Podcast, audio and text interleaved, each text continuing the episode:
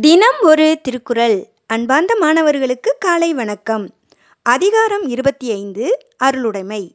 குறள் எண் இருநூற்றி நாற்பத்தி மூன்று அருள் சேர்ந்த நெஞ்சினார் கிள்ளை இருள் சேர்ந்த இன்னா உலகம் புகழ். விளக்கம் அருள் கொண்ட நெஞ்சினார்க்கு இருள் நிறைந்த துன்ப உலக வாழ்க்கை இல்லை. உயிர்களிடத்தில் கருணையுள்ள மனமுடையவர்கள் இருள் நிறைந்த துன்ப நரகத்திற்கு செல்ல மாட்டார்கள் என்பதே இக்குறளின் கருத்தாகும். மீண்டும் குரல். அருள் சேர்ந்த நெஞ்சினார் கில்லை இருள் சேர்ந்த இன்னா உலகம் புகழ்.